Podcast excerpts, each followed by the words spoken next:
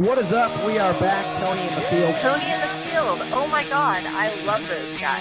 So excited to be on Tony in the field. Love the show. Oh man, I can't wait. I'm fired up. Preston, what's on the menu, brother?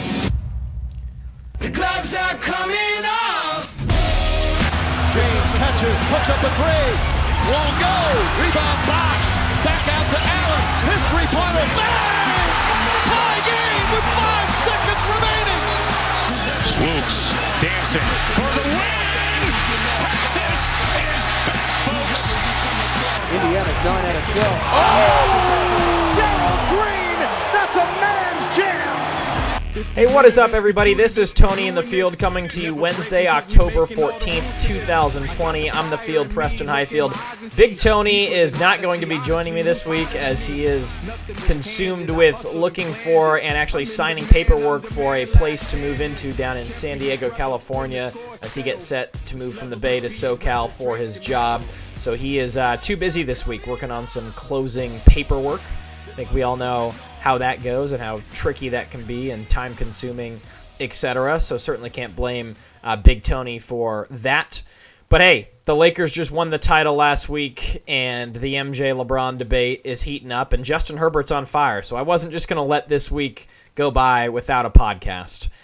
I'm going to do this podcast solo, give you guys my thoughts on the Lakers winning the title, the regular season awards in the NBA, LeBron's I Want My Damn Respect Too quote, talk a little MJ versus LeBron, and then I have some thoughts on Herbert, and I have some thoughts on Phillip Rivers at the end of this podcast as well.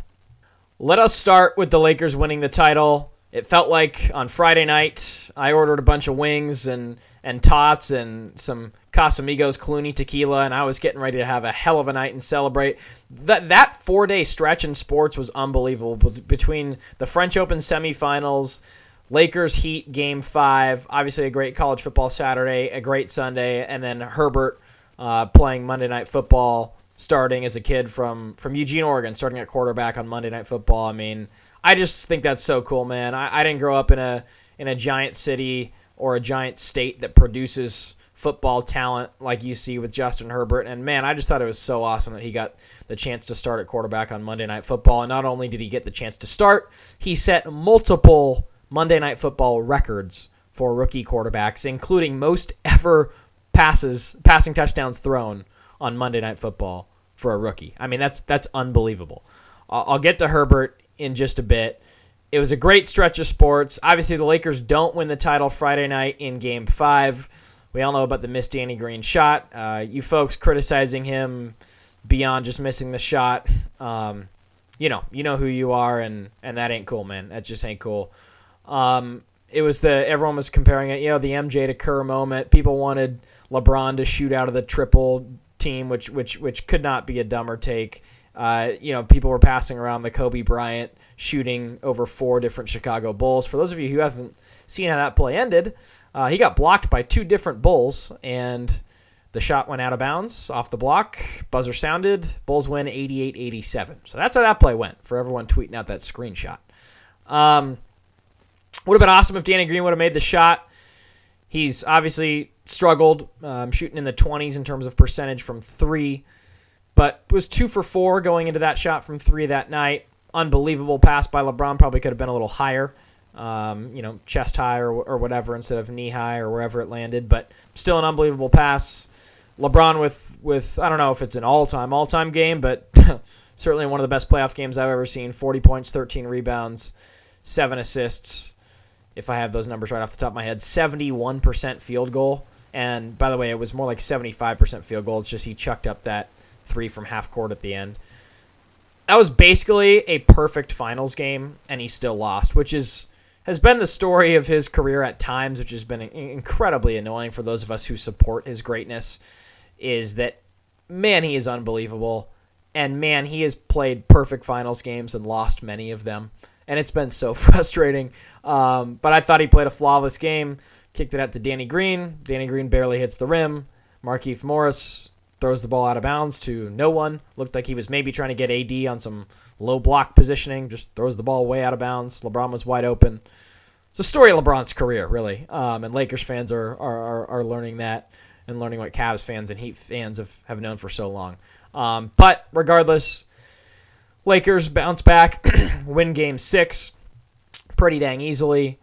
They were up 20 early. They were up 30 at one point in the game. I think they closed it out and won by 15 or 13, but you know we all know the game wasn't even that close. It was a 30-point game at one point. LeBron finishes with 28, 14, and 10, so he averages 30, 12, and 8.5 on 59% shooting for the series. And that was my big takeaway. First of all, shout-out to Eric Spoelstra. We all know University of Portland grad. His dad worked in the Portland front office back in the day. You saw the pictures of him across Twitter and maybe even on the ESPN broadcast of him grinding in his early days as a video assistant for the Heat in his 20s, putting in the work. Shout out to Spo. Great coach. By all accounts, seems like a great man. Jimmy Butler, amazing series until Game 6, when I thought, quite frankly, he just looked exhausted after going for 35, 15, and 15 or something along those lines in Game 5. My biggest takeaway from this series was LeBron was by far the best player on the court at age 35. By far. AD had a great first 2 games, then completely soiled the sheets in Game 3. Quite frankly, actually, if AD doesn't soil the sheets in Game 3, they probably sweep. At the very least, they win in 5. And if Danny Green just makes that shot, or quite frankly, any of the role players don't soil the sheets in Game 5. They win that game and win in 5. But whatever. Could have been a sweep. Probably should have been 5. But they win in 6. And LeBron was by far the best player on the court. AD averaged, I think, 26, 9 something and 4. 20, maybe 26, 10 and 4. I think 26, 10 and 4. And he was awesome, man. He was so good. And the thing you have to love about AD is how great he is on defense and how he's just entering his prime. At 27...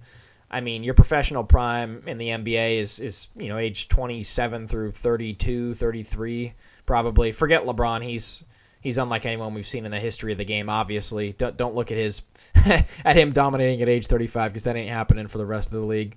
But your prime, you know, 27 through 33, AD might very well end up carrying the Lakers to a title one day. It was obviously LeBron carrying them to a title this year. But AD might carry them and carry LeBron. I don't want to say carry LeBron, but help carry the Lakers to a title one day. He was certainly a massive addition and a great component on this year's championship team.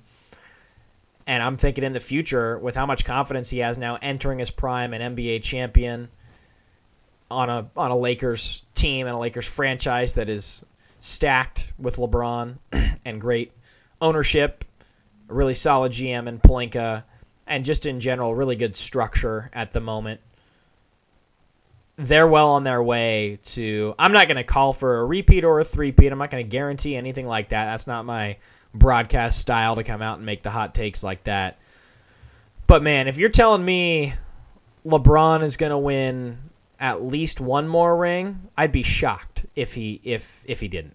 I think he'll win at least one more, and maybe more, now that there's no longer a super team of 3 star players on one team the way there were with the 2017 Warriors. The West is wide open again next year. Obviously, the Lakers are the favorites. We'll see if the Clippers come back as constructed. They've already lost their head coach. We'll see if they decide to make any adjustments. My Lord, they could use Shai Gilgeous-Alexander right now and Gallinari. They'd take that trade back in a heartbeat with OKC. The only reason they wouldn't is if Kawhi said he wouldn't come to the Clippers without Paul George, which if he actually did say that in hindsight, that's a tough look. That's a tough look. But you pull the trigger there if you're the Clippers. Remember when you guys said LeBron was just coasting through the East? Uh-huh. 4-1. 4-1. 4-1 in the West. Lillard and the Blazers, gone in 5.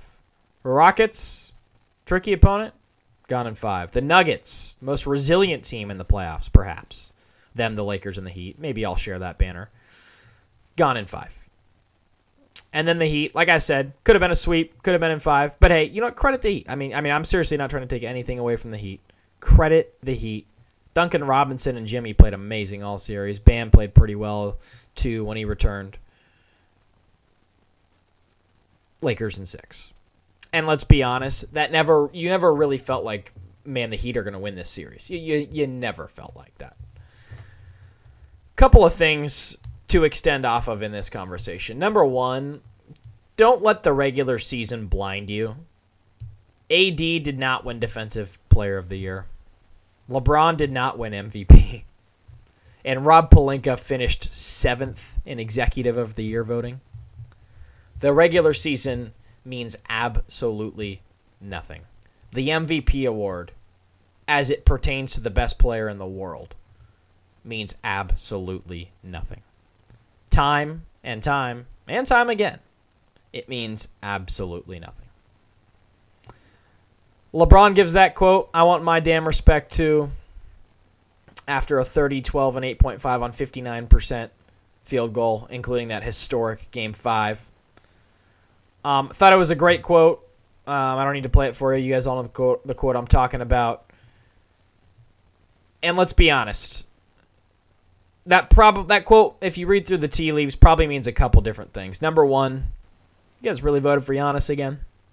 You guys really voted for Giannis again? The same guy who was bounced in 5 games in the second round of the playoffs in the East? You guys voted for that guy? Okay. And what it also was probably alluding to was this: the LeBron versus MJ debate. I quite frankly despise that content. I'm not a big fan of it. I think it's a cheap and easy conversation to have, like a random Tuesday in the summer. Hey, let's talk MJ versus LeBron. But right when LeBron wins another ring to give him 4 titles, I think the conversation's relevant.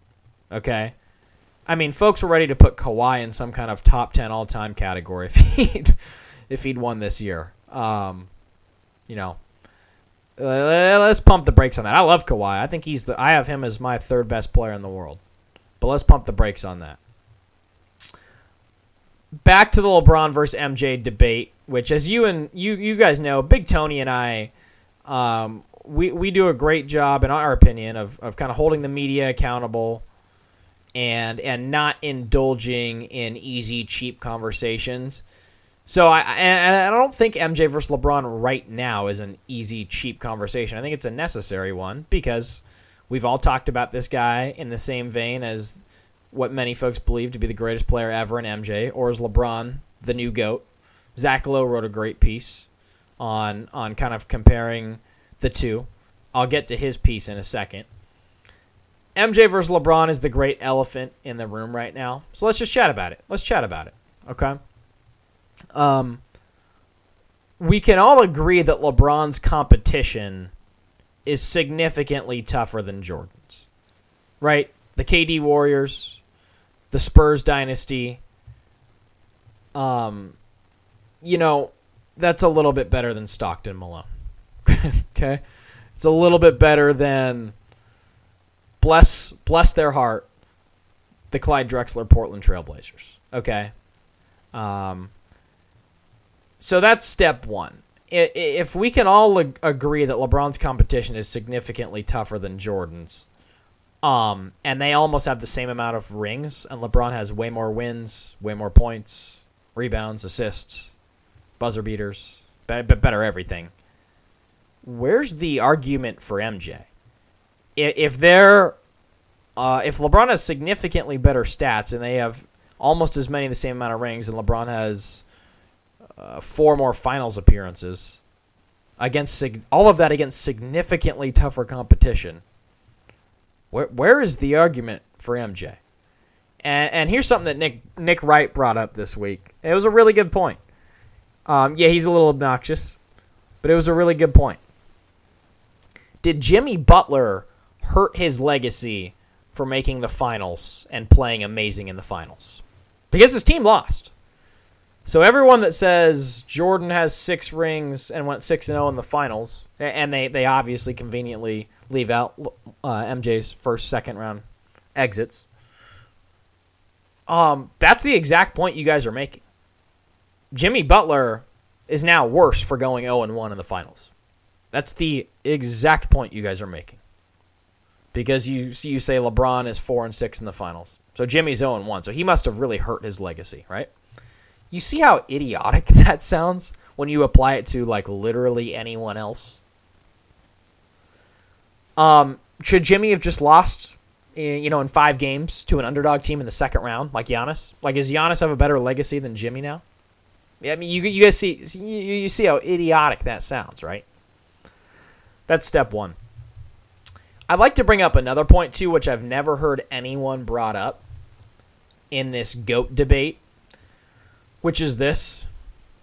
MJ was the first major athlete to be endorsed by Nike with his own shoe and commercials throughout North America and throughout the world. We all know Steve Prefontaine was the first ever Nike athlete back in the Olympics in the, I think, 72 in Berlin, if I have that right. Shout out to Steve Prefontaine, by the way. Just recently drove through Coos Bay, Oregon after a golf trip to Bandon, and they have a giant couple murals of him running in his Oregon tracksuit and then him as a high schooler at Marshfield, and it's cool, man. It's a really touching mural. I mean, they take a lot of pride in him down there in the Marshfield High area in Coos Bay. Steve Prefontaine is obviously a huge legend, but we're talking about sports marketing here. Nike is the best sports marketing company in the world, and no one at the time in MJ's era had their own shoe deal and own commercials to the extent that MJ had. Now, I mean, Paul George has his own signature shoe. I'm not kidding. Paul George has his own signature shoe. People vastly underestimate the power of Nike's marketing for MJ's career. They were the first one to put him on a pedestal. He was hyped up by Nike, and he wasn't criticized constantly on social media or Twitter with camera phones. He had the perfect storm of being an amazing all-time player, hyped up by the world-class sports marketing machine that is Nike, without the criticism of social media. Think about that combination. Like, think about if LeBron was the first and only to be hyped by Nike and had no one criticizing him on social media or daily talk shows. Just think about that for a second. How different you would think about him. You wouldn't think very often to criticize him. You wouldn't read constant criticisms, which, by the way, criticisms over LeBron are all largely hysterical and nonsensical. But think about that. And by the way, during this MJ-LeBron debate, I don't like to tear down MJ because I recognize his all-time greatness. I'm obviously a massive Nike fan and a Nike basketball fan as someone who grew up in Portland. Like, I can't tell you enough how much I love that company and admire and respect Phil Knight. I mean, Phil Knight is... Shoe Dog is like my Bible. That thing's next to my bed. I read 5 pages out of that randomly sometimes throughout the week. I've already read the book 2 or 3 times. There's no one I respect more than Phil Knight and the Nike machine, and I love MJ. So I want to make that very clear. I don't want to seem like I'm up here criticizing MJ for LeBron's game. It's just that LeBron's stats are so obvious. There's not hardly any point of pointing them out. Although I will bring them up here just to kind of reemphasize where we're at. LeBron's last couple of finals. I won't bore you with... Let's go starting in 2015. 35.8 points, essentially 36 points. 13 rebounds, 9 assists per game on about 40% shooting. 2016, 29.7 points, 11 rebounds, 9 assists per game on 49% shooting. 2017, by the way, these are very talented Warriors teams, throwing like Draymond and Clay and KD at them. 33.6 points, 12 rebounds, 10 assists per game on 56% shooting. Folks, hysterically, that is the series that people point to and say they thought KD played better than LeBron. 34 points, 12 rebounds, 10 assists on 56% shooting. The next series, 34 points, 8.5 rebounds, 10 assists per game. Some people point to that series, trying to say that KD, who I think averaged 33 points and 8 assists, or 8 rebounds, in 2018. LeBron, 34, 10, and 8.5 on 52% shooting. Basically 53% shooting. And then this year, around 30 points, 12 rebounds, and 8.5 assists per game on 59% shooting. Historic numbers. Further, and this was a good point by Fox this week, MJ's last three finals wins, 31 points, 5 rebounds, 4 assists on 43% shooting. LeBron's last three finals losses, 34 points, 11.6 rebounds, 9.5 assists on 47.5% shooting. Significantly better in every category than MJ. Okay. I'll stop at the stats. One final thing. Someone tweeted this out the other day. It was good content. They tweeted out every single Fox Sports host and analyst's pick for the Western Conference Finals, Eastern Conference Finals, and champion prediction.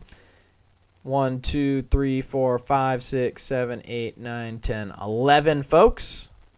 0 picked the Lakers to win the title before the playoffs. Only 1, RJ Bell, picked the Lakers to even make the finals. No, you got that right. To even make the finals. 2 of them didn't even pick the Lakers to make the conference finals. And you folks were telling me this was an easy path for the Lakers and they should have won the whole time. Okay. Now that we've shot that down, well, let's continue to move on just a bit. And I'll try to wrap this MJ LeBron debate up shortly. Zach Lowe, fantastic, unbelievable writer for ESPN, formerly with Bill Simmons, wrote a piece about how you knew it was inevitable, to use his words, that MJ would win. He said something to the effect of, you could feel the inevitability with his presence. You know why you could feel that inevitability? Because MJ was being guarded by Craig Elo and John Stockton, and not Kevin Durant and Draymond Green and Jimmy Butler and Bam Adebayo and a host of a Spurs dynasty, checked by Kawhi Leonard. All right? That is why you could feel it was inevitable that MJ was going to score and win, because he was going up against a bunch of 6'2" white guys. Okay? Can you imagine if Craig Elo had checked LeBron in a finals game? Or John Stockton. And by the way, respect to John Stockton. I love John Stockton. If John Stockton had checked LeBron in a finals game, or KD for that matter, had John Stockton checked KD, or even Harden, Steph, Dane. I mean, Christ Almighty. But particularly LeBron. That would have been a 50-piece in the first half. 2 more quick nuggets on this.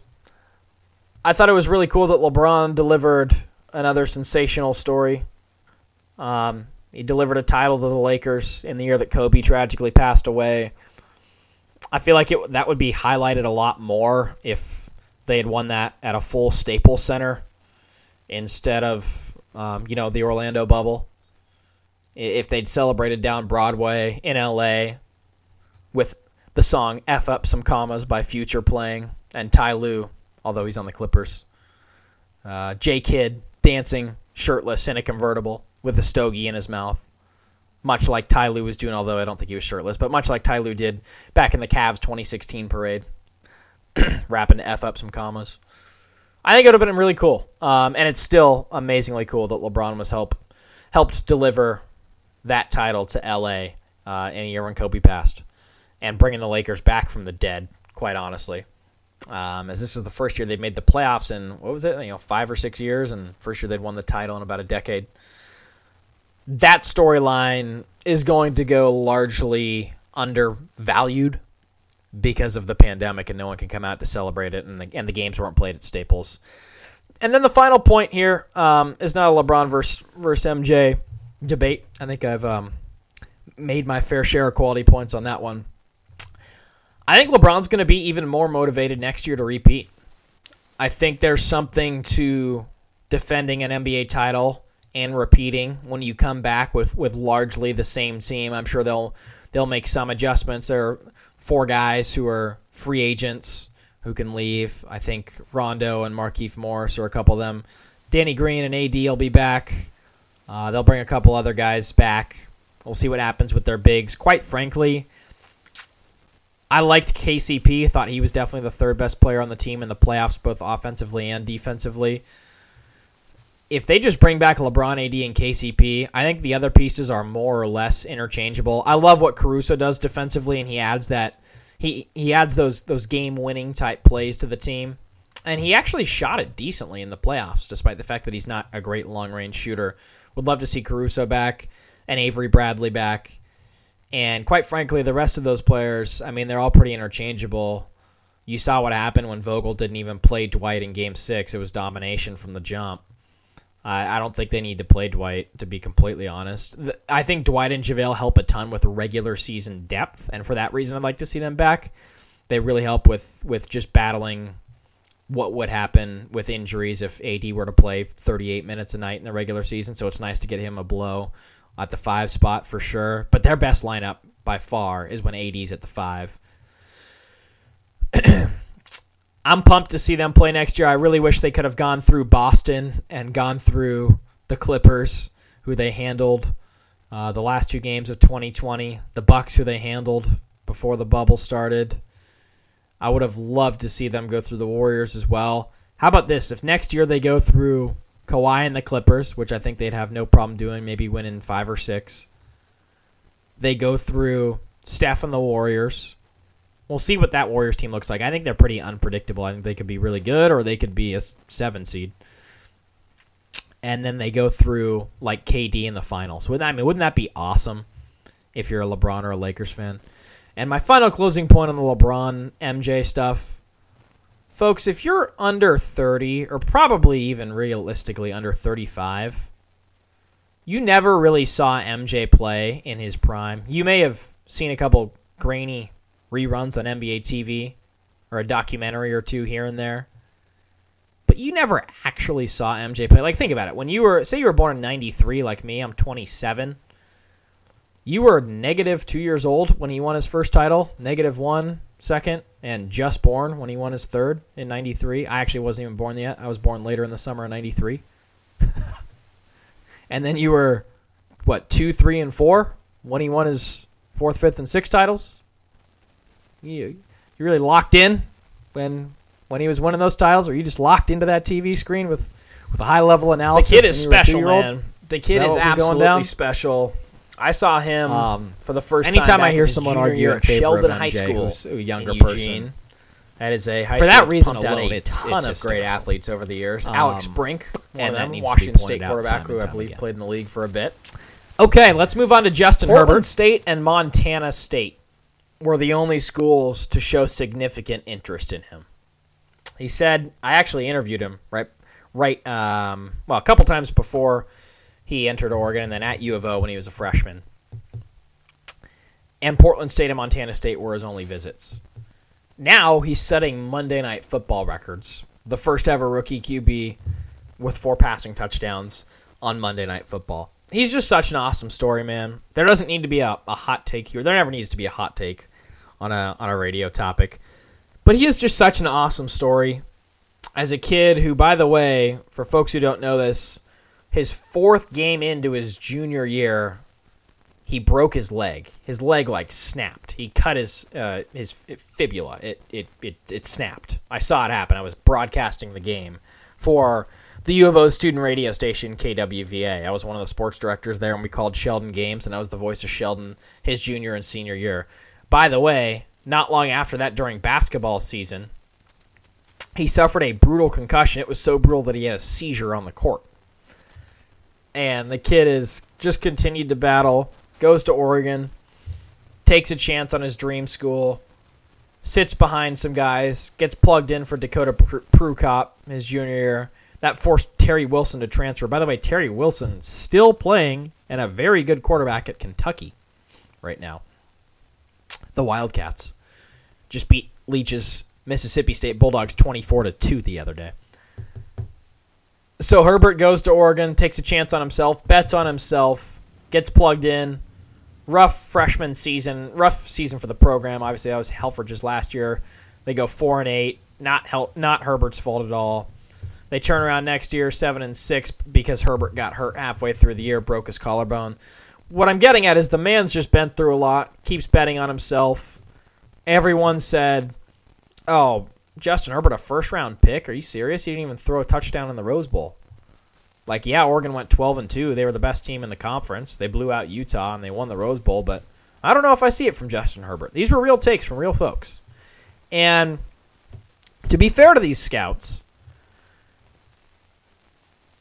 Justin Herbert hadn't shown massive NFL potential in college primarily because he was a victim to having a couple different O coordinators in college, David Yost, then Marcus Arroyo. And he was also victim. I don't know why everyone says Herbert had 4 different offensive coordinators in college, because that's just flat out not true. I believe he had 2. David Yost his freshman year, and then Marcus Arroyo right after that. Anyways, he had a couple different O coordinators, 2 of them. Arroyo in particular was obviously slandered quite a bit by the U of O fan base. It was a very conservative approach. Not sure how much of that is on Cristobal. We'll find out this year with Joe Moorhead as the new OC at Oregon. Not sure if Cristobal just wanted to run up the middle, throw screen passes, and then take an occasional shot downfield, because that was essentially Oregon's offense. And then they finally opened it up, let Herbert be more of a dual threat, pass on the run, and what do you know, they blew out Utah in the Pac-12 title game, and they beat Wisconsin to win another Rose Bowl. 3rd Rose Bowl in less than a decade for the Oregon program. Very proud program. The thing about Herbert's NFL success so far is it doesn't really look like fluky or gimmicky, right? Like, he's making money passes on the run. He's also standing in the pocket and just delivering bombs. He's throwing strikes to Keenan Allen on little out routes for 15 yards, 10 yards. Same thing to Hunter Henry. Throwing beautiful jump balls to a finally healthy Mike Williams. That's the thing that's impressed me the most about Herbert is, and by the way, I actually think Pep Hamilton, the QB coach, longtime QB coach and OC at Stanford with Andrew Luck and Jim Harbaugh, moved on to the Colts with Luck. I think he's awesome. I think Shane Steichen's a pretty dang good OC. Justin Herbert just looks special. I'm not going to criticize Anthony Lynn for saying he wanted to give Tyrod a chance to win the game back. I know that's, or win the starting job back. I know that's a really popular and, quite frankly, easy take to have. But Tyrod got his lungs punctured by a team doctor on accident, and that's why he lost the starting job. Herbert's obviously a better quarterback. It doesn't take a rocket scientist to come to that conclusion. But I don't necessarily over-criticize Anthony Lynn for that original take that he had. Here's what impresses me the most about Herbert. Not his rookie records, not his amazing efficiency, not just how comfortable he looks, not just how he can throw 64-yard bombs to Mike Williams on Monday Night Football like it's nothing, or go toe-to-toe with Mahomes in his first start, later Brady, later Breeze. And they also lost to, by the way, a Panthers team that actually looks a lot better than people thought they were going to be. Matt Rule's a really, really, really good defensive coach. If you watch the Panthers play, they're actually not bad. I think they're 3-2 right now. This is what I was going to do. I was going to pull up the list of injuries that the Chargers are dealing with right now. As I'm pulling it up right now, I'll just go off the top of my head. Austin Eckler, the starting running back and one of the more versatile running backs in the National Football League. He is out for 5 to 6 weeks with a hamstring issue and just a leg issue in general. Mike Williams has been out basically the whole season, finally came back on Monday Night Football and had over 100 receiving yards and 2 touchdowns. And even then, by the way, he was on a snap count. Due to hamstring tightness, I believe, is what they were saying. Here's the list. Melvin Ingram, one of the better pass rushers in the league. He's been on IR for a while. Derwin James, ACL, you saw it on Hard Knocks, out for the season. Drew Tranquill, broken leg, done for the season. Uchenna Nwosu, one of their edge guys, been out. Casey Hayward, keeps getting banged up and having to leave games. Chris Harris is on IR. He's missed the last couple games with a foot issue. Their three best offensive linemen, Pouncey, out for the year. Bulaga and Trey Turner have both been shaken up with various ailments, out for many games. And by the way, Keenan Allen made a spectacular touchdown grab in the first quarter on Monday Night Football, and not long after that, he left for the game. I think he played like 15 snaps the whole game. He had back spasms. You probably saw him on the sideline. And by the way, Joey Bosa, I watched his presser today. He's talking about how he's incredibly beat up. He was basically just coming in for third downs in that last game. The Chargers were using like their number 5 defensive end, Emeka Ebule, basically for the entire game. And Brandon Fikeson, who's like called up from the practice squad recently, was their first string corner for like that whole game on Monday Night Football. So I know the easy out for the Chargers and why they're losing at 1-4 is injuries, but seriously, they are like 7 of their best players, probably more. You could probably say 10 of their best players, like literally their 10 best players besides Herbert, keep getting hurt. It's unbelievable what they've dealt with injury-wise this year. And that's why they haven't been able to close out games. Herbert gives them a chance in every single game, and their defense just can't hold. And then last game with Badgley was obviously brutal. You just can't miss PATs. You just can't. And then on top of that, I mean, I know it was a 50-yard field goal for the win, but in a dome without fans, basically no noise, just like kicking off turf. I mean, that has to be like as easy of a 50-yard field goal kick as you could ever have, right? Like indoors without fans. It's like practice. They showed him drilling those in warm-ups, and of course he hits the upright and misses it. But overall, what a start for Herbert. By the way, I heard some folks on a local radio station. I'm going to keep it as generic as that. I heard some folks on a local radio station giving their take on Herbert, and essentially their take was, let's wait and see. What? Like, that's your take after watching Justin Herbert? It isn't, damn, he looks unbelievable. Damn, the Chargers really have something. Man, he's surpassed all my expectations, and quite frankly, everyone's expectations. No, your take is, let's wait and see? There's no way in hell that can be your take. Let's wait and see on Herbert. That's a terrible take. And by the way, shout out to all the Herbert haters who said he couldn't be this good, because he is this good. I don't know why the scouts whiffed on him. I think a lot of people weren't thrilled because of his lack of elite production at Oregon. It's very, very obvious now that it was Marcus Arroyo holding Herbert back. This isn't a fluke. We've seen it for 4 games. We've seen it for a month now.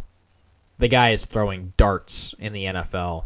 And again, it's not fluky. It's not like, remember when Vince Young won like Rookie of the Year or Offensive Rookie of the Year because he was running around. So it's not like Herbert's just like running around and making plays. It's not like Lamar Jackson. And I'm not calling Lamar Jackson fluky. I think he's really good.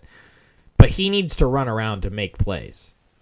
Like, Herbert doesn't need to run around to make plays. It helps. That pass to Keenan Allen was unbelievable. That touchdown pass to start the game. But he's like just like throwing darts from the pocket. It's not very often. I mean, even Kyler Murray. I really like Kyler Murray. Seems like a real good player. Guy has to run around to make his plays. Lamar runs around to make his plays. Mahomes, who's on a whole different level from everyone in the league, he even runs around to make his plays. Herbert's doing it within the structure of an offense and throwing darts from a pocket. That's incredible, man. Finally, I know we like to do rants on this show. No big Tony rant this week, so I'll go ahead. Folks, I respect Phillip Rivers. I respect the longevity.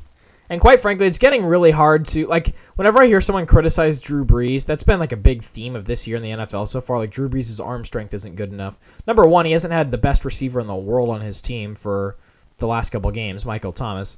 And number two, dude, he's going to be 43 pretty soon.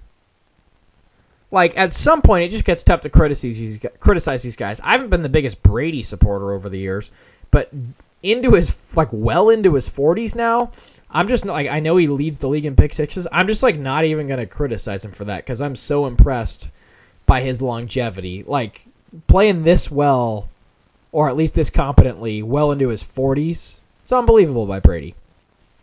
So that brings me to Phillip Rivers. I don't think Phillip Rivers was ever a super highly rated guy. Never even made a Super Bowl in the, almost 20 years he's played in the league. Well, it was never, like, legitimately in conversations for top 5 quarterbacks in the league. But man, is he washed. The Colts defense, led by DeForest Buckner, products, and Darius Leonard, their young stud linebacker, their defense is so good.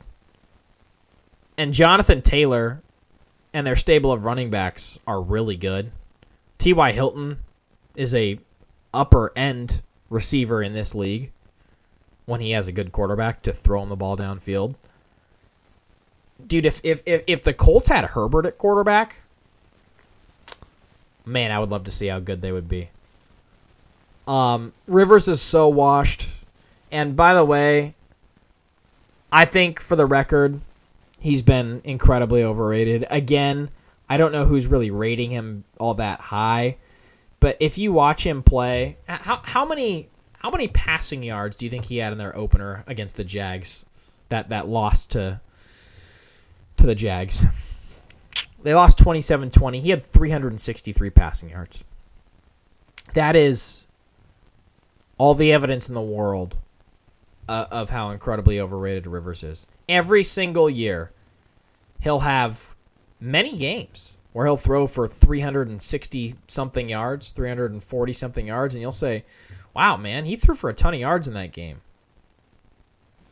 And they lose. Perfect example, last year, they play Kansas City, lose 24-17. It's a close game. I mean, the offense only put up 17 points, but that's a close game. 353 yards, 1 touchdown, 4 picks. He threw 20 picks last year. And I get that he's aging. I totally get that. And by the way, again, credit to him. He's 38. He's been hanging in this league for a while. I thought Phillip Rivers was at his best when he was younger and throwing more efficient marks. I'm kind of rambling on here, but the point is Phillip Rivers is an empty stats guy. That is all I will say. And, man, if the Colts get a quarterback, I'm almost thinking, I think they're like 3-2 right now. Let me see here. Game log. Yeah, they're 3-2. Man, if they could actually get a real quarterback, they would be really, really good. They probably should have just saved the money. They only signed him to, I think it was like 1 year, $23 million or something this year. It's a lot of money. They should have just played Brissett and tried to tank for Trevor or tank for Fields or tank for Trey Lance. So we'll see, man. We'll see. Respect to the longevity of Phillip Rivers. But the man is washed. The man is absolutely washed. All right. Hey, thank you guys for listening to Tony in the Field. And we'll get AP on next week after he's done signing his lease. Definitely got to get his thoughts on the Lakers title and the LeBron versus MJ discussion. And we will effort a guest as well, so that'll be fun. By the way, Oregon football heating up. They're in the heat of preseason camp right now. Game day, November 7th. It's like 3 weeks away, man. It's like 3 weeks away, a little over 3 weeks. So we'll be cranking up some Oregon Ducks football coverage soon. Hey, thank you guys for listening, and we will see you next week.